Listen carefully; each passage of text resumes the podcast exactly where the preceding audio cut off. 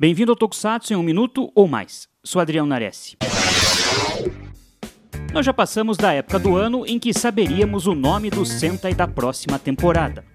Como isso ainda não aconteceu, as especulações são muitas.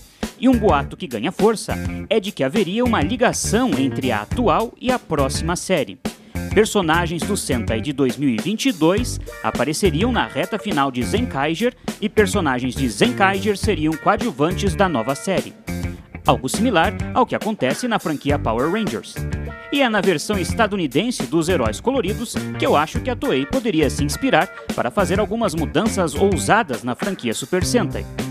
Ousadia que não falta a Tsuburaya, mas que é muito necessária para a Toei Company.